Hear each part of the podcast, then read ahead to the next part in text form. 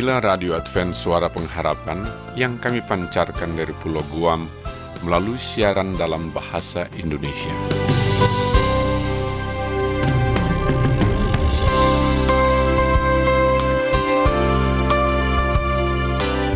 Salam sejahtera kami ucapkan kepada pendengar setia kami di mana pun Anda berada. Selamat berjumpa kembali dengan kami, Radio Advent Suara Pengharapan. Dengan senang hati kami akan menemani Anda dengan rangkaian acara yang telah kami persiapkan khusus bagi Anda sekeluarga. Harapan kami, semoga siaran ini dapat bermanfaat dan menjadi berkat bagi Anda semua.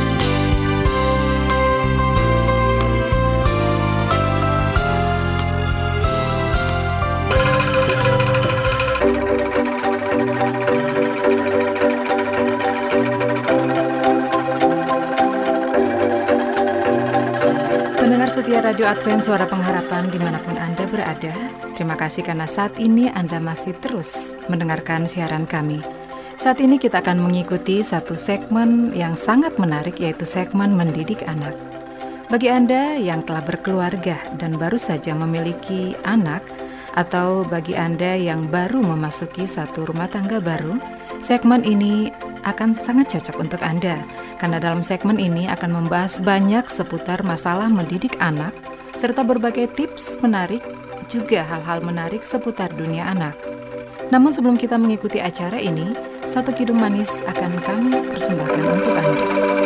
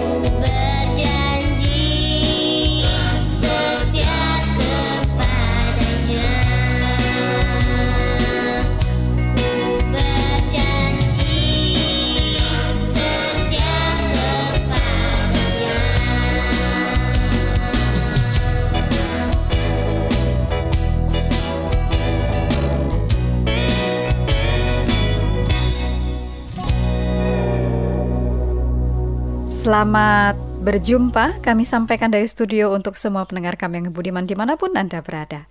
Dan secara khusus saat ini saya akan kembali menyapa para orang tua, bapak dan ibu, untuk kembali bergabung dan melanjutkan topik-topik bahasan kita dalam ruang mendidik anak. Dan pada saat ini, yang akan kami sampaikan kepada semua pendengar yang budiman, khususnya para orang tua adalah beberapa hal atau berkaitan dengan tingkah laku anak kecil yang tidak pantas. Karena bukan hanya satu atau dua orang tua, tetapi banyak sekali orang tua yang menghadapi hal ini ya. Dan menurut para ahli, hal ini eh, perlu segera dilakukan tindakan, walaupun tidak terlalu harus dicemaskan sekali karena kalau kita mendapatkan pengertian bahwa sebagian besar tingkah laku ini berhubungan dengan usia itu akan menolong orang tua untuk bisa uh, menerapkan disiplin dengan pengertian yang semestinya. Karena tingkah laku yang muncul yang tidak pantas ini pada anak-anak kecil uh, bukan berarti benar-benar salah ya atau itu uh, penyimpangan. Tidak demikian karena seperti yang tadi sudah disampaikan hal-hal uh, yang berkaitan dengan pertumbuhannya atau usianya itu dapat diberikan penjelasannya ya oleh para ahli. Baik, oleh sebab itu sekarang kita akan mulai dengan tingkah laku yang tidak pantas. Sebetulnya ada 13 13 daftar tingkah laku yang tidak pantas yang yang umumnya itu uh, timbul ya, timbul pada anak-anak. Namun uh, saat ini kita akan coba sampaikan yang uh, paling mudah saja, yang paling sering terjadi. Yang pertama adalah tingkah laku yang menjengkelkan ya ini sering kita temukan pada anak-anak kita. Contoh yang paling sederhana saja, mereka melontarkan kata-kata yang jorok ya di depan orang lain. Jadi mereka mengata-ngatai orang lain. Kemudian mereka merengek-rengek kepada orang tua. Saat kita sedang sibuk uh, menyiapkan sesuatu, kalau ibu-ibu mungkin lagi sibuk masak, ini anak merengek-rengek. Atau kalau ada saudaranya, itu saling mengganggu satu sama lain. Padahal uh, kita sedang berbicara dengan tamu atau kita sedang berbicara hal yang penting di telepon. Jadi itu sering sekali ya membuat orang tua tuh jadi gusar atau jadi kesal. Nah, namun demikian para orang tua, ibu dan bapak kita perlu mengetahui kondisi alami yang berhubungan dengan pertumbuhan anak anak kita ini ya. Jadi salah satu hukum mendasar dari pengasuhan orang tua terhadap anak adalah jika orang tua mengetahui apa yang membuat orang tua itu kesal. Terus kemudian anak ini juga bisa mengenali, oh kalau saya begini orang tua saya kesal. Ini mereka bisa kenali dan kemudian nanti mereka akan lakukan. Ya sebetulnya bukan karena anak ini ingin menghukum orang tua atau mereka sedang cari-cari apa sih yang nggak disenangi sama orang tua. Karena sebetulnya secara alami sebagian besar anak itu mereka senang untuk membuat orang dewasa itu uh, bangga ya atau mereka suka untuk menyenangkan orang dewasa apalagi orang tuanya tapi memang ada saatnya anak-anak ini bertingkah laku tidak baik apa alasannya ada tiga hal paling tidak yang disampaikan oleh para uh, ahli yang pertama untuk mencari perhatian orang tua yang kedua bila dia sedang uh, bertikai atau dia sedang berselisih paham dengan orang tuanya supaya dia menang dalam pergumulan itu ya, dalam pertikaian itu. Atau mungkin dia hanya iseng-iseng aja supaya eh, mau balas dendam sama orang tuanya ya. Jadi kalau sampai anak-anak bisa menganalisa hal yang membuat orang tuanya menjadi kesal, itu akan mereka jadikan senjata kalau mereka sedang marah kepada orang tua ya. Jadi oleh sebab itu seorang ahli dan pakar psikologi, pakar konseling rumah tangga yang juga menuliskan beberapa buku dan saat ini sedang menjabat uh, sebagai penasehat Departemen Kesehatan, maka uh, Dr. Kei Kusma menyarankan demikian. Uh, tingkah laku khas yang membuat kesal orang tua ini merupakan hal yang sangat sedikit mendapat pengendalian dari orang tua ya. Jadi hanya bisa dilihat tapi tidak dikendalikan seperti yang tadi contoh-contoh sudah disampaikan, mengatakan kata-kata yang kotor atau jorok, merengek, berbohong, lancang, malas, atau bertingkah laku buruk ketika orang tua e, terlalu terlibat untuk mengambil tindakan atau menyelesaikan masalah mereka. Nah, cara mengendalikannya adalah supaya orang tua tidak jadi di ini ya terbalik posisinya. Jadi anak-anak yang kemudian mengendalikan dengan tingkah laku yang tidak uh, yang menjengkelkan ini. Jadi demikian tipsnya. Bila Anda bertemu dengan tingkah laku yang menjengkelkan, orang tua harus bereaksi dengan cara yang tenang dan pengertian. Pengertian bahwa hal ini adalah e, bagian dari pertumbuhan ya, bagian dari pertumbuhan dan usia mereka. Tapi orang tua juga pada saat yang sama harus tegas dan segera menjelaskan kepada mereka mengapa tingkah laku itu dilarang. Lalu beritahukan kepada mereka konsekuensinya kalau perbuatan itu diulang. Ya, jadi saya ulangi lagi, reaksinya tenang, kemudian tunjukkan pengertian, tapi tetap tegas, tapi segera jelaskan kalau tingkah laku itu dilarang ya, dan beritahukan kalau itu diulangi lagi ada konsekuensinya. Nah, setelah itu, Ibu dan Bapak jangan berlama-lama mendiskusikan hal ini, langsung beralih pada hal yang lain. Karena kalau terlarut dalam mendiskusikan hal ini, lalu anaknya dimarahin terus ya, kemudian ditegur terus untuk uh, peristiwa yang baru saja, mereka akan tahu bahwa kelakuan yang seperti itu membuat orang tuanya kesal. Jadi mereka akan gunakan hal tersebut sebagai senjata. Ya, jadi uh, itulah pentingnya kita memiliki pengetahuan tentang usia dan perkembangan anak-anak supaya kita juga bisa mengetahui uh, bagaimana cara-cara yang tepat untuk menanggulangi hal-hal yang menjengkelkan ini yang tidak pantas ya dalam hal ini adalah tingkah laku yang menjengkelkan. Baik Bapak dan Ibu, kita akan lanjutkan dalam pertemuan berikutnya beberapa uh, tingkah laku yang lain lagi yang menjengkelkan yang perlu kita cermati dan kemudian perlu kita uh, atasi. Terima kasih untuk perhatian Anda pada kesempatan ini dan kiranya Tuhan menolong masing-masing kita untuk tetap dapat diberi kebijaksanaan mengasuh dan membesarkan anak-anak. Terima kasih dan sampai jumpa.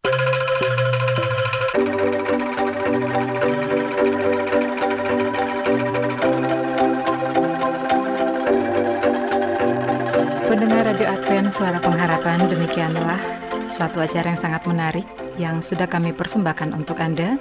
Kiranya acara ini bisa menjadi berkat bagi kita semua.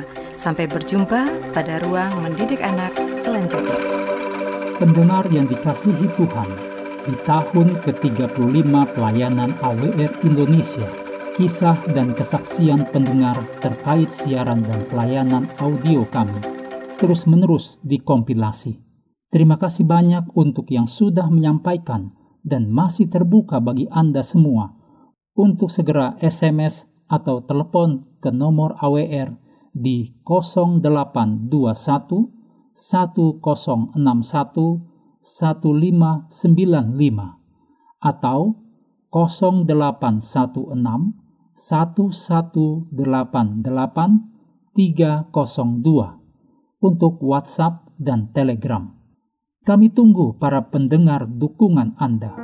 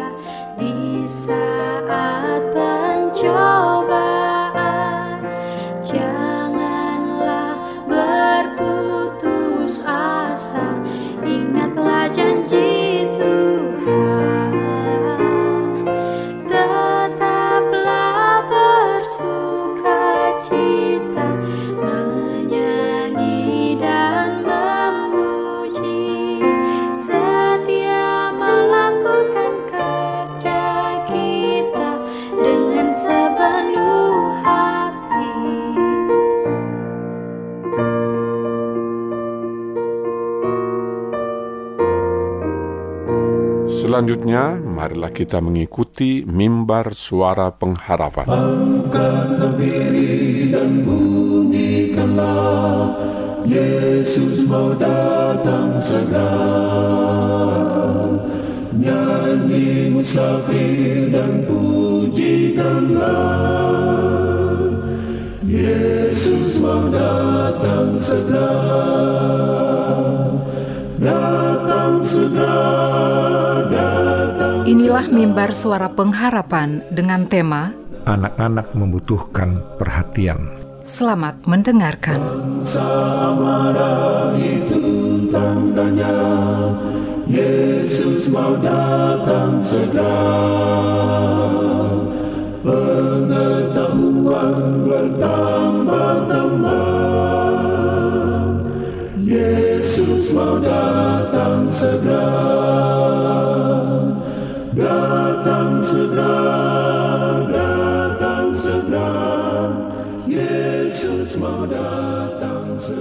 Salam saudaraku yang diberkati Tuhan, kita patut bersyukur saat ini diberikan kesempatan mendengarkan firman Tuhan dalam acara mimbar suara pengharapan bersama saya Pendeta Togar Simanjuntak. Saudara-saudaraku, saat ini saya akan memberikan satu seri pelajaran untuk pendidikan kepada anak-anak di dalam rumah tangga kita masing-masing. Tentunya kita rindu anak-anak kita bertumbuh dalam kebenaran, bertumbuh dalam kasih karunia, dan sukses di dalam masyarakat, dan berguna dalam pekerjaan Tuhan.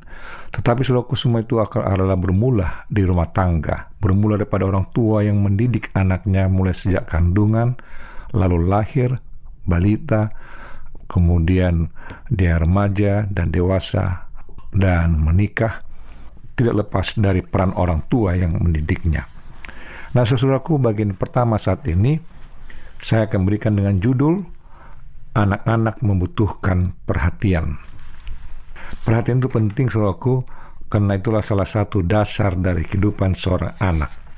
Dalam buku Amsal 22 ayat 6 katakan, Didiklah seorang anak menurut jalan yang patut baginya, maka pada masa tuanya pun ia tidak akan menyimpang dari jalan itu. Saudara-saudara, anak-anak kalau dilakukan merupakan dengan baik, dia akan bertumbuh dengan baik. Tidaklah mungkin membesarkan anak dengan menggunakan setengah dari waktu kita. Membesarkan anak membutuhkan perhatian, kasih, kepedulian, disiplin, usaha, dan sikap kita yang sepenuh waktu. Terlalu sering kita melipkan usaha kita untuk membesarkan anak dalam jadwal pekerjaan, rekreasi, pengembangan pribadi, hiburan kita yang terburu-buru, penuh tekanan dan aktivitas kita yang tumpang tindih, sehingga waktu untuk anak-anak itu hanya sekedar sambilan saja, tidak sepenuhnya. Kita menimbulkan kekacauan dengan mengambil alih tempat anak-anak kita dan melibatkan mereka dalam kegiatan-kegiatan ekstrakurikuler yang meliputi membesarkan anak. Ya, bagian dari membesarkan anak adalah menyertai mereka dalam kegiatan mereka. Namun, membesarkan anak adalah soal hubungan bukan sekedar lari-lari bersama anak-anak atau bermain dengan anak-anak, menggambar dengan anak-anak, ataupun nonton TV bersama dengan anak-anak. Seperti apakah hubungan dengan anak sehat bermanfaat itu? Dasar untuk melatih anak Anda jalan yang patut baginya, namun tidak terbatas pada hal-hal yang berikut ini. Sebagaimana katakan tadi Amsal 26 katakan, didiklah seorang anak menurut jalan yang patut baginya, maka pada masa tuanya pun ia tidak akan menyimpang dari jalan itu. Nah, saudaraku, ada 10 latihan yang perlu Anda lakukan untuk anak-anak Anda. Yang pertama, memperhatikan. Anda memperhatikan bukan berarti mendikte, ya. Jangan Anda memperhatikan tapi Anda mendikte, bukan mendikte.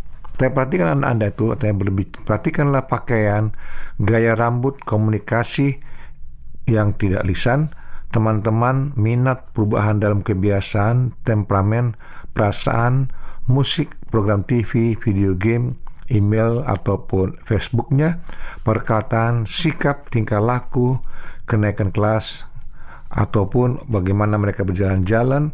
Dengan kata lain, perhatikanlah semua itu. Terlebih pada saat ini, dalam situasi dunia yang sangat modern, handphone sudah menjadi bagian yang tidak bisa dipisahkan dari kehidupan seorang anak. Saya melihat ada anak-anak yang di dalam gereja ataupun dalam mall atau di rumah lebih banyak diberikan waktu bermain dengan handphone daripada berinteraksi dengan orang tua. Lalu yang kedua, ajak anak itu berbicara. Berbicaralah termasuk banyak mendengarkan juga mengenai perasaan mereka. Dengarkan mereka berbicara. Dengarkan mereka apa yang mereka sampaikan. Lalu itu berarti mengenai perasaan mereka apa? Pikiran, pendapat, sukacita, apakah mungkin ada luka batin mereka, hal-hal biasa, akan masalah seksualitas, keuangan, ataupun perasaan benar atau salah, dan lain-lainnya. Dengarkan mereka bicara. Dan juga Anda berbicara juga kepada mereka. Dan itu tidak ada batasnya berbicara serta banyak mendengarkan, lalu mengkomunikasikan kehangatan, kepedulian, minat kepribadian, kasih, dan empati. Dalam berbicara, saudaraku, Anda jangan men mencoba mencelak, mengkat pembicaranya, atau menekan dia, membuat dia rasa bodoh, merasa tolol, merasa tidak punya apa-apa. Tapi berikan dia penghargaan apa yang disampaikannya. Pada saat dia selesai berbicara, baru Anda menyampaikan sesuatu untuk memberikan dorongan kepada dia, mengangkat harkat dirinya. Lalu uh, kemudian sampaikan kebenarkan, kebenaran. Anak-anak biasanya belum bisa membedakan mana kebenaran sesungguhnya daripada yang kesalahan. Dia akan selalu melakukan apa yang sesuai dengan keinginannya. Dikatakan, sampaikanlah kepada anak-anak Anda kebenaran mengenai Allah, moralitas, lalu kebenaran yang Anda dapatkan selama ini. Lalu keadaan diri Anda, lalu kemudian bagaimana dunia mereka sekitar mereka. Perhatikan apakah kebenaran yang harus mereka disampaikan kepada mereka. Karena dunia sekitar mereka lebih banyak mengajarkan hal tidak baik yang tidak benar. Lalu kemudian ajarkan bagi mereka itu kepercayaan diri. Percayalah saudaraku, anak-anak Anda dan bersikaplah konsisten se sehingga mereka dapat belajar bagaimana mempercayai seorang daripada dan juga mempercayai Anda. Jadi saudaraku, untuk melatih Anda dipercaya oleh anak Anda, Anda juga harus belajar mempercayai dia. Mempelajari apa yang diucapkannya, mempercayai apa yang dia inginkan dan dia butuhkan. Harus Anda bisa bedakan apa itu keinginannya dan apa kebutuhannya. Dan mempercayai apa sesuatu yang disampaikan. Baru kemudian jika perlu Anda analisa ataupun untuk perbaiki, silakan. Tapi dengarkan dulu, percaya dia. Jangan Anda langsung menyalahkan dia dalam segala sesuatu, maka dia akan merusak mentalnya dia. Dan dia juga akan sulit mempercayai Anda. Tapi kalau Anda mempercayai dia 100%, ya, maka anak Anda pun akan percaya Anda lebih daripada itu. Dia akan lebih pasrah kepada Anda. Lalu kemudian adakan kebersamaan biarlah Anda mengetahui bahwa Anda itu selalu untuk apa? Berserta dengan mereka, bukan melawan. Mereka akan merasa Anda itu akan mereka merasa bukanlah sebagai musuh, tapi sebagai keluarga Anda. Bekerja bersama, bukan memisahkan diri. Nah, rasa kebersamaan ini perlu Anda lakukan. Di saat Anda itu lagi bermain, Anda bersama dengan dia, tapi bukan intervensi akan permainannya. Tapi memberikan dia satu pendidikan lebih tinggi lagi. Kebersamaan dalam acara segala macam. Nah, saudaraku yang berkati Tuhan, ada juga sentuhan, ucapan terima kasih, waktu pengajaran, dan juga mengenal anak-anak tentang Allah. Nah, saudaraku, kita akan lanjutkan nanti berikutnya mengenai pelajaran mengenai anak-anak ya bagaimana kita mendidik anak-anak tersebut. Nah jika Anda mau bertanya, hubungi kami di tim pelayanan mimbar suara pengharapan dengan senang hati kami akan melayani Anda. Berkat Tuhan untuk Anda adalah doa dan harapan kami. Salam saudaraku, Tuhan berkati. Amin.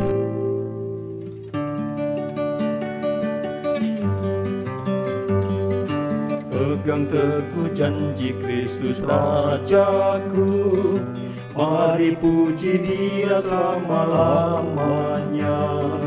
Bukan nyanyi puji kemuliaanmu.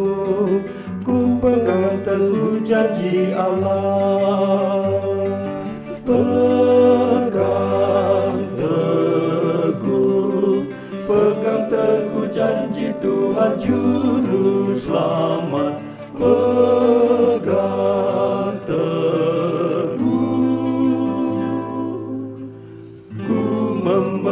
teguh janji Allah. Pegang teguh janji nyatakan gagal Bila badai keraguan menerpa Ku menang oleh firmannya yang kekal. Ku pegang teguh janji Allah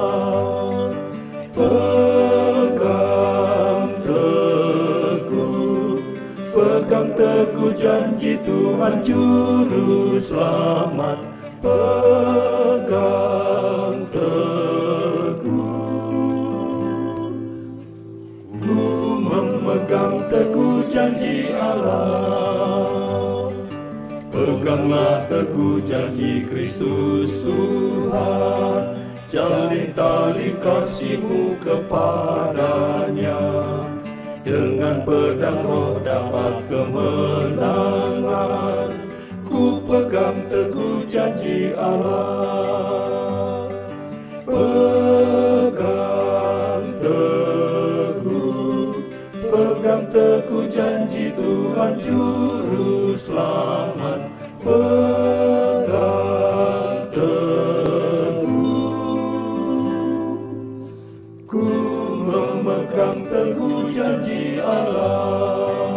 Demikianlah rangkaian acara yang dapat kami persembahkan hari ini.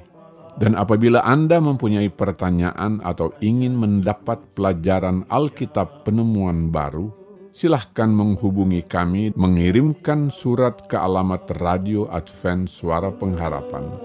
PO Box 8090 Jakarta 12810 Indonesia. Telepon 0821 1061 1595. Alamat email awrindonesia at yahoo.co.id. Anda juga dapat bergabung di Facebook kami, pendengar Radio Advent Suara Pengharapan. Juga Radio Advent Suara Pengharapan. Terima kasih kami ucapkan bagi Anda semua pendengar kami yang setia. Kita akan berjumpa kembali pada waktu dan gelombang yang sama esok hari. Salam kasih dan sejahtera. Kiranya Tuhan memberkati kita semua. memegang teguh janji Allah Peganglah teguh janji Kristus Tuhan Jalin tali kasihmu kepadanya. Dengan pedang roh dapat kemenangan. Ku pegang teguh janji Allah. Pegang teguh Pegang teguh janji Tuhan Juru Selamat